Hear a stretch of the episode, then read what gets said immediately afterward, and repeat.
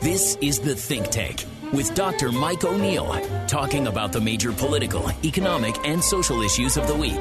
KTAR News on 923 FM and KTAR.com. The Think Tank. Yeah, good morning. Uh, our guest today is uh, attorney and citizen Dave Tierney, who's been here before. Welcome back to the show, Dave. Thank you, Mike. Uh, we want to talk about a program that uh, you and I talked about, uh, and I was just very intrigued by on a number of levels. The program's called the Restorative Justice Construction Project. Tell us a little bit about what that is, if you would. So, 23 years ago, there was something called Committee on Probation Services in Maricopa County. It was a bunch of citizens that were a kind of a sounding board for the probation department the probation department had a new uh, director named Mike, um, uh, Mr. Helber, and Norm Helber was a terrific guy, known nationwide. And all of a sudden, the presiding judge said, "Wait a minute, Mr. Helber, you cannot allow the department to take any more donations of any kind." And Helber turned to me. I was co-chair at the time, and he said, "Dave, what can we do about this?" So I created a 501c3. It's called the Restorative Justice Resource Coalition, Inc., which is every buzzword that we thought would help us. Including 501c3, which you need to explain means it's a charity.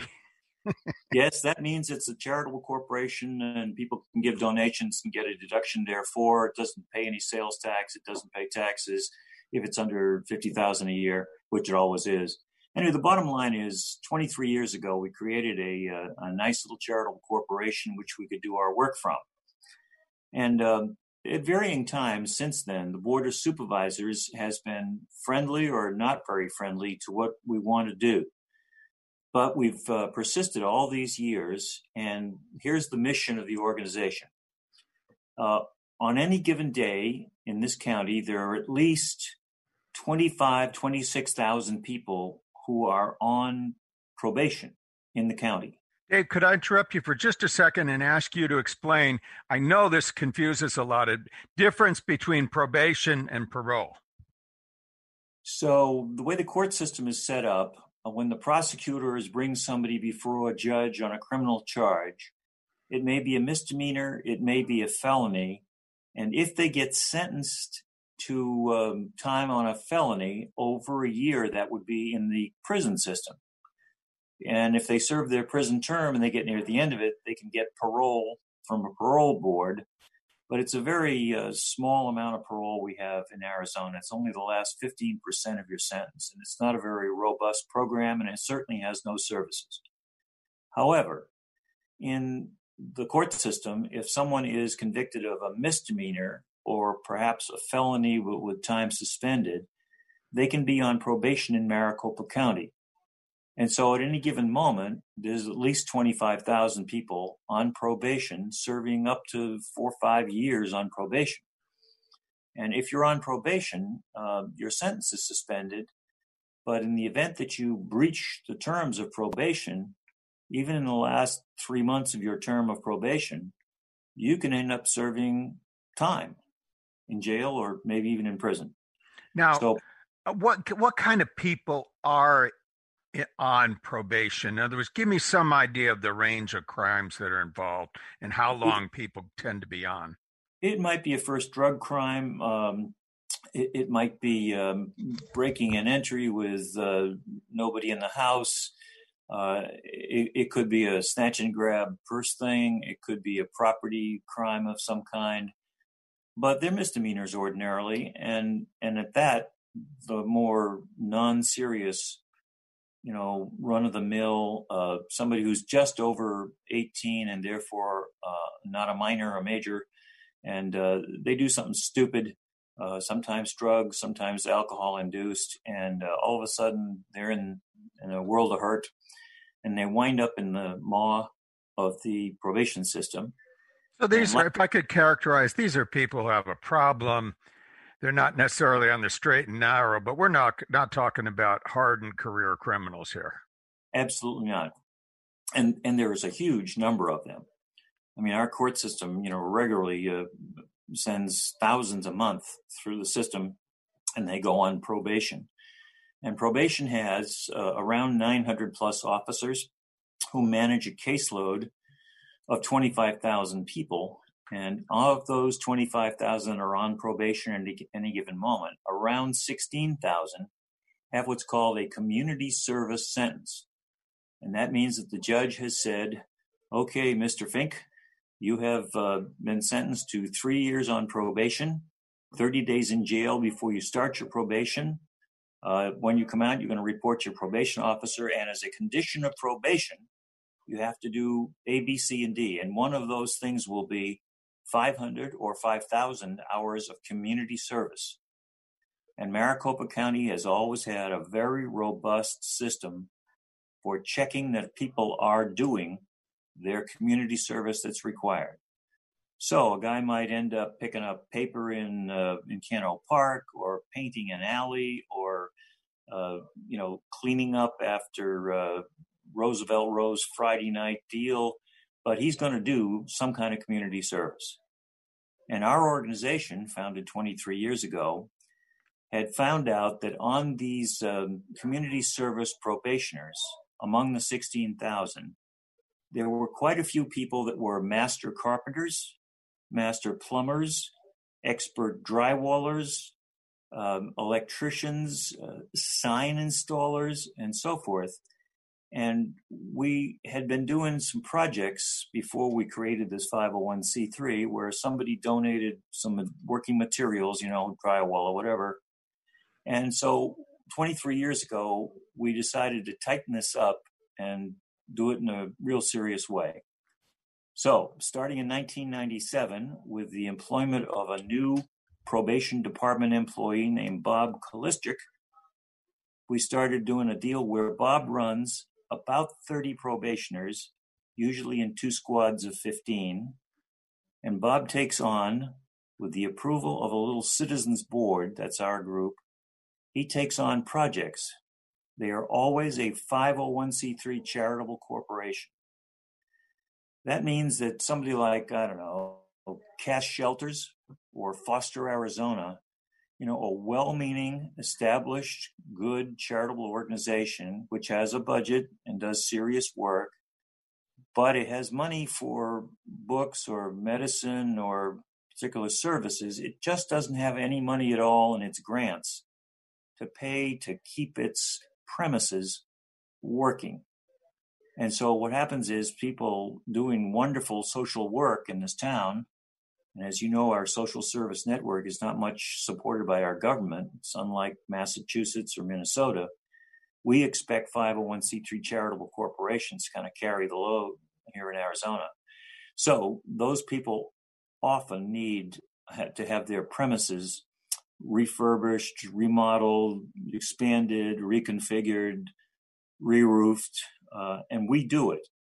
And uh, the key thing is that uh, in every remodeling project, about 65% of the cost of the project is the labor, and about 35% is materials.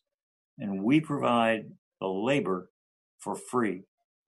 It isn't on a tight schedule because we sometimes don't have one or two of the people we need. And we have to cadge around and find them and get them and work out their schedules to apply. So we can't do anything real quick, quick, quick like a contractor might.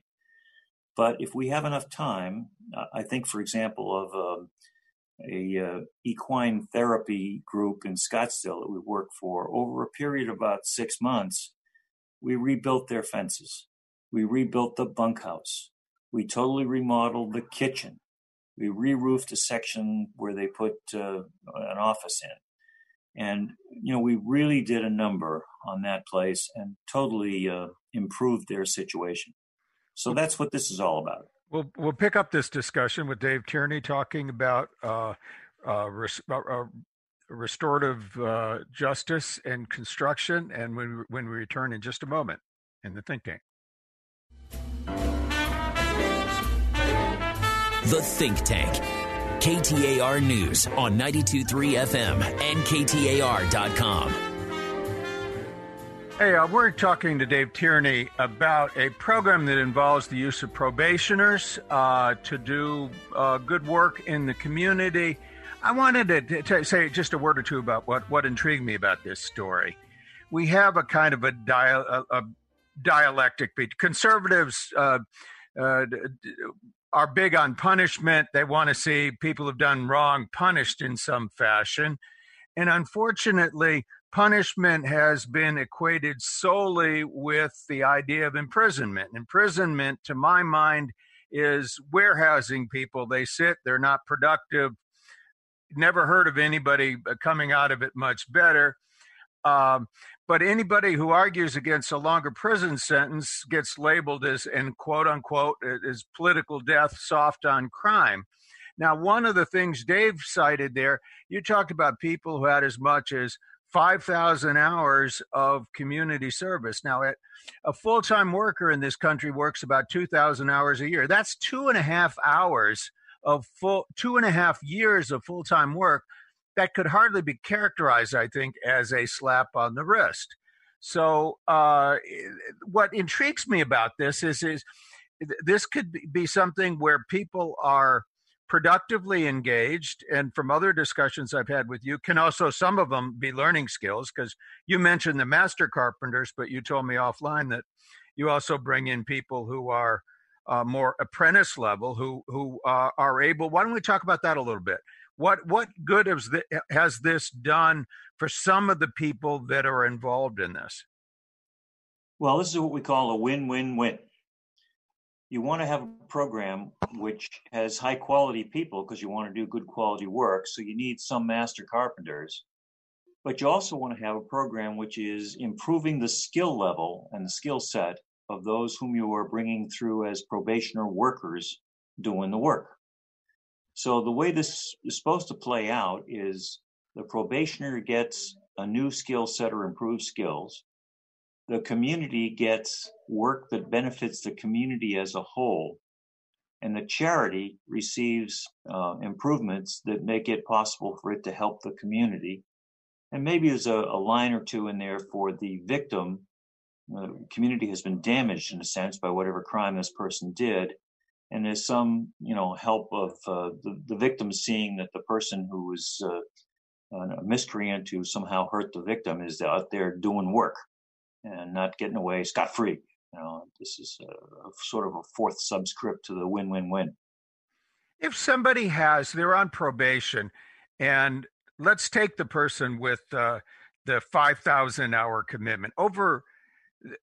Uh, now they still they're outside. They're supporting themselves. They're not in prison. They've got to they've got to have a job.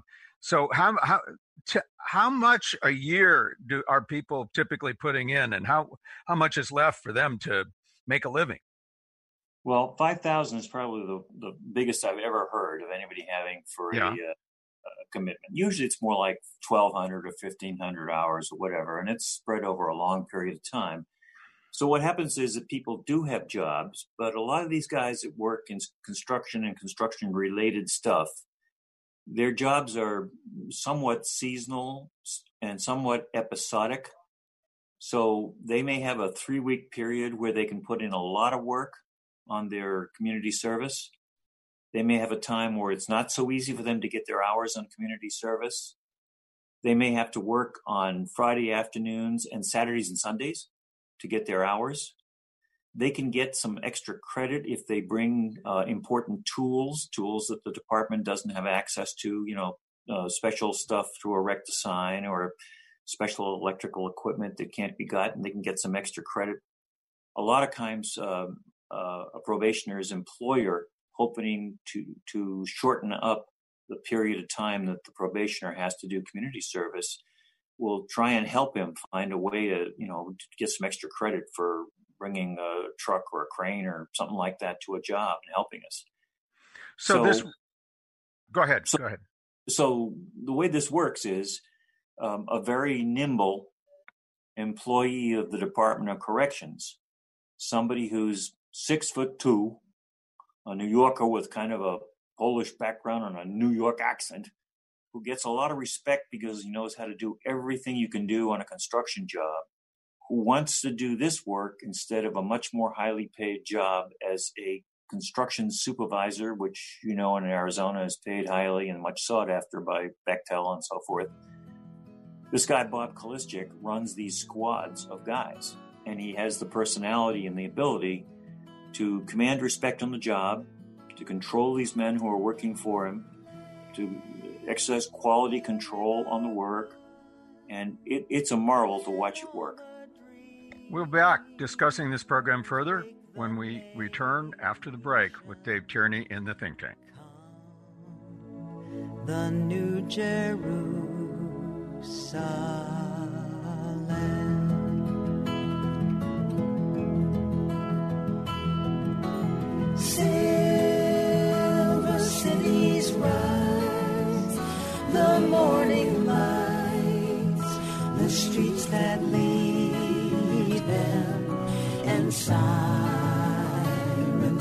Them on with a song.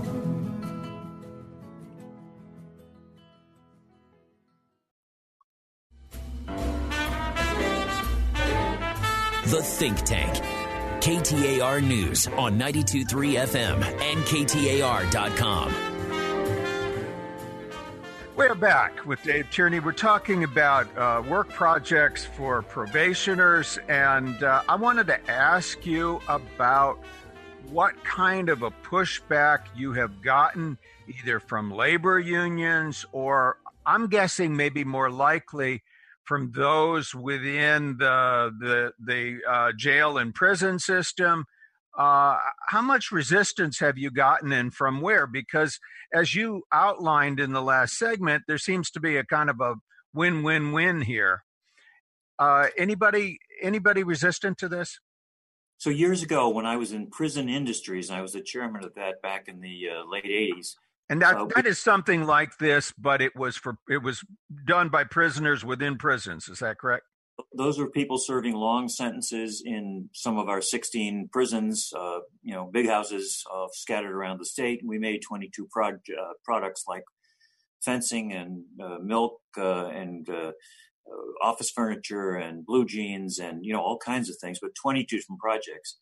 And when we did that, because we really were into the commercial world, and we were working selling our products, we got a lot of pushback from labor unions, from people that sold and made furniture and so on. But in the 23 years that I've been connected with this outfit, we have not on one occasion had any pushback from anyone, not labor unions, not people that make, uh, you know, uh, construction work, uh, contractors. In fact, we've had a lot of help from contractors, Contractors Association, the Arizona uh, Association of Subcontractors. They've given us product. They've given us uh, help on uh, finding work or getting particular pieces of equipment. And uh, it, has been kind of an amazing honeymoon. This has worked so well. And I put that down in part to who's been running our probation department because they're very good people to work with, very thoughtful and very careful to be you know, cautious about what they do and talk to the right folks. But also to Bob Kalischik, who's um, a very good and uh, respected guy. What's the scale of this program? How many probationers are you working with? At any given moment, it's 30 or less. It's, okay, so we're talking very small scale. It is compared small. to what ARCOR. ARCOR is the prison industries program. Yeah. How many uh, did that involve? oh, that was 15,000 or so out of the 43,000 in prison.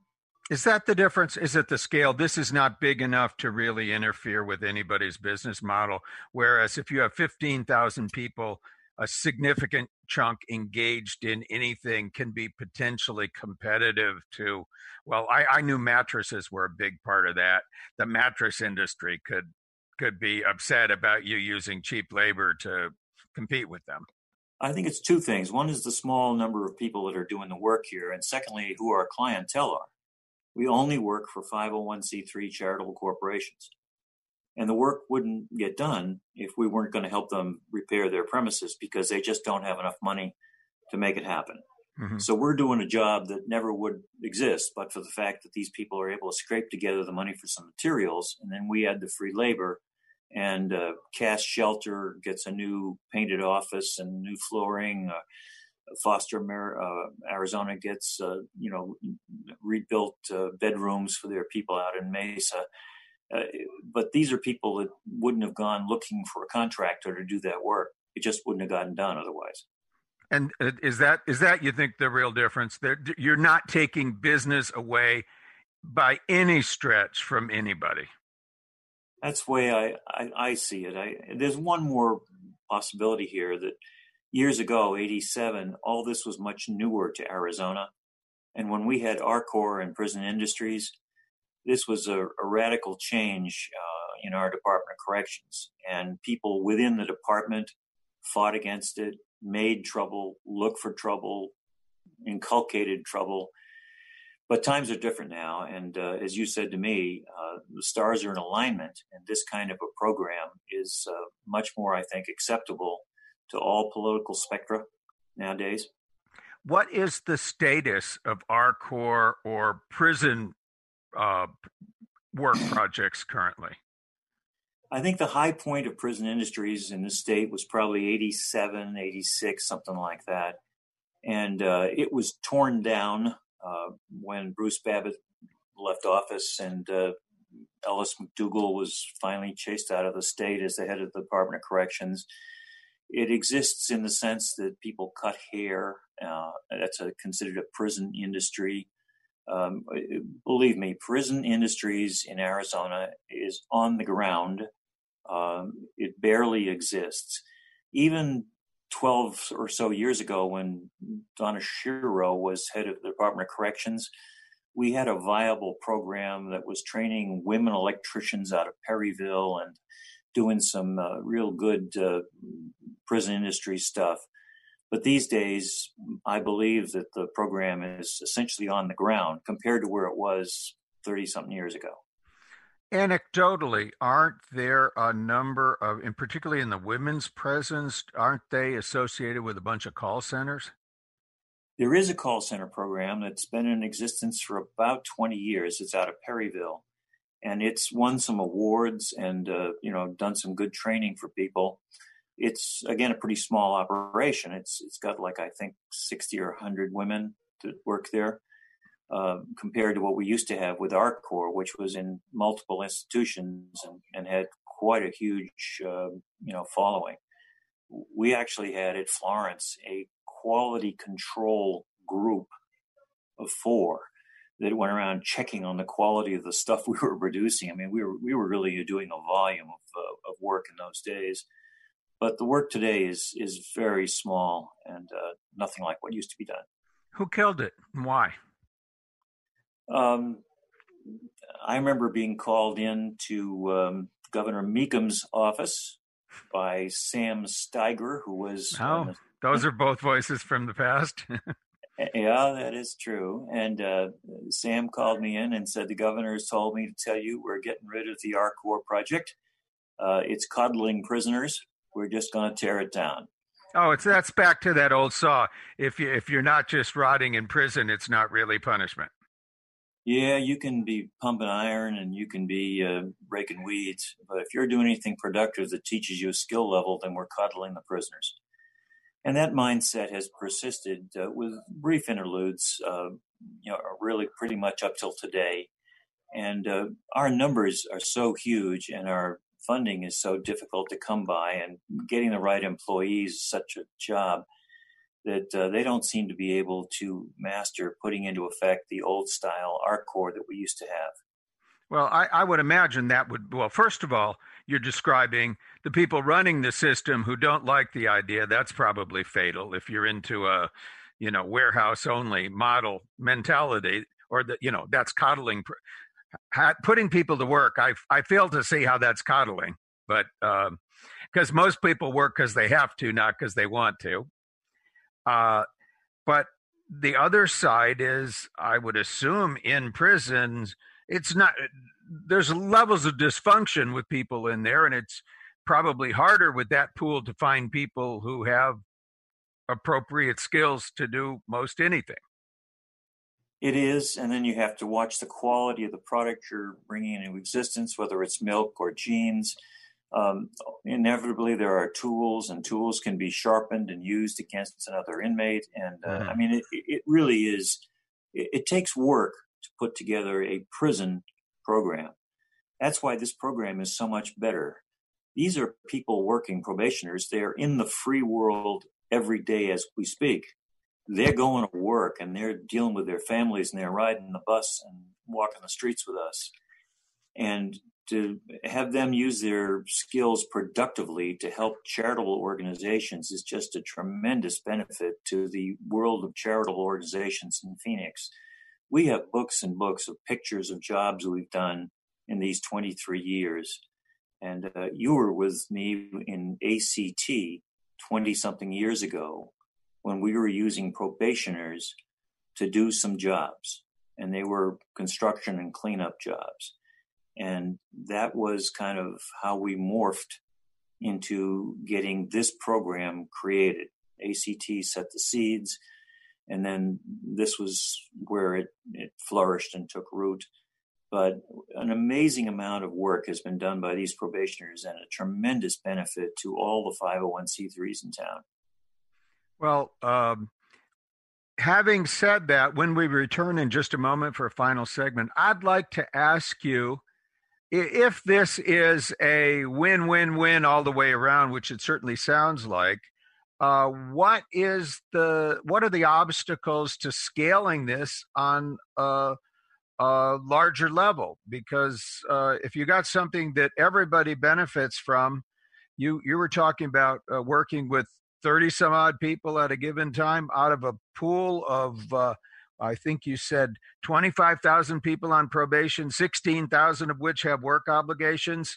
It seems to me there's a potential for scalability. When we return for a final segment, I want to talk to you about uh, what what are the obstacles to uh, scaling this program up. When we return for final segment with Dave Tierney in the Think Tank. The Think Tank KTAR News on 92.3 FM and KTAR.com. We're talking to Citizen Attorney Dave Tierney about uh, constructions projects taken on by probationers, and uh, uh, the gist of which seems to be a great program that the participants benefit from in many cases, the community benefits from, and uh, and uh, really doesn't seem to be a whole heck of a lot of downside. Uh, but we've the engagement in this is 30 people out of a potential pool of 16,000 people who have work obligations. And my question to Dave as a concluding segment is so what are the obstacles to scaling this on a on a much larger level 16,000 people is a huge pool of people and and there's no shortage I'm sure of work to be done in the community well, first, we're only talking about construction done by probationers. So there are intergovernmental agreements, and there is a guy within probation who manages intergovernmental agreements. I mentioned Roosevelt Row and cleanup before. So on a Friday night, you are down at Roosevelt Row and at 12:30 or so they're knocking down the tables and chairs and the street's a mess, it's probationers who come in under an IGA and they clean up IGA is intergovernmental agreement. That means probably okay. City of Phoenix has an agreement with the probation department, I gather. Correct. And there's programs that clean alleys and that repaint and, you know, paint over graffiti. Um, there's pickup in Encanto Park, and I, I, you know, there's dozens. And I don't work with these programs, so I don't you know, have a good list handy. But there are all kinds of others. So do they need a paid staff? How did? The, so I understand you get a bunch. That's relatively unskilled stuff. So anybody can more or less show up and do it, but you got to have somebody there. I assume who's an employee that supervises it. Is that by the contracting agency? Like if the city of Phoenix wants Roosevelt Row cleaned up, did they provide the supervisor? Sometimes yes, and sometimes it's the probation department, depending on the IGA. Mm-hmm. Uh, don't don't omit the people who are on juvenile probation. You have to find work for them to do their community service. Uh, by the way, there's a whole untapped resource in the Phoenix Municipal Court. The presiding judge there is manfully struggling, trying to create a way of organizing the tremendous amount of public service that's required but not supervised and not managed by that court. But now let's go back to your question of what are the impediments to having a program like this. We have in the past tried to get Pima County, Tucson, uh, Prescott, uh, Yavapai County interested in doing this. And there are really three or four uh, impediments and difficulties that have to be solved. First is the probation department has to want to do it, has to see the benefit to the community and the benefit of uh, providing the community with a visage of what probation can do for the community. So you have to have buy-in from the probation department heads. Is that Second, a problem usually? Well, it's never been a problem in Maricopa County. We've had very enlightened and thoughtful people here, but um, probation is a it's not the first thing that's funded by your county supervisors so it's always struggling to get a budget and an adequate budget and the courts mm-hmm and the prosecutors dump huge numbers of people, and so it's always a challenge. But in Maricopa County, they've always found a good reason to keep this program going. Other places, it's not quite so easy. The second uh, impediment is you must have the right person or personnel to do a program like this. You can't have probationers being sent by the county to go work on a piece of property and have them not well supervised or having them do work which is shoddy work. So Bob Kalischik is a licensed general contractor and he watches out what's being done, teaches people how to tear down a project, do a demolition job first, then he puts them on a build it project and he watches over them if there are two squads and Bob is shuttling back and forth, then he uses the master carpenter, master plumber guys to help him keep the supervision in check. But personnel is a, a real difficult thing to find. I think I've said to you that I, think that Kalischik could go out and earn double uh, on some construction job as a, a, a job supervisor, but he has a, a gift for this kind of thing and an interest in doing it. The next impediment is insurance because every county self insures and they have a self insurance trust. And this is an exposure, uh, sending uh, people to a, a, job site as opposed to a public park where they're picking up pieces of paper. So you have to have a buy in from the uh, community self insurance trust, and you have to have a, a, truce or an understanding with them. And, the and they're, using, they're using equipment, and there's probably a lot more potential for somebody to get injured not only that, but we own some equipment and you have to mm-hmm. go and find it and buy it and maintain it and uh, make sure it's maintained right. And, uh, and so that's an exposure for the county and, you know, you have to be thoughtful about how you do that. And then the final uh, thing that's tricky is transport.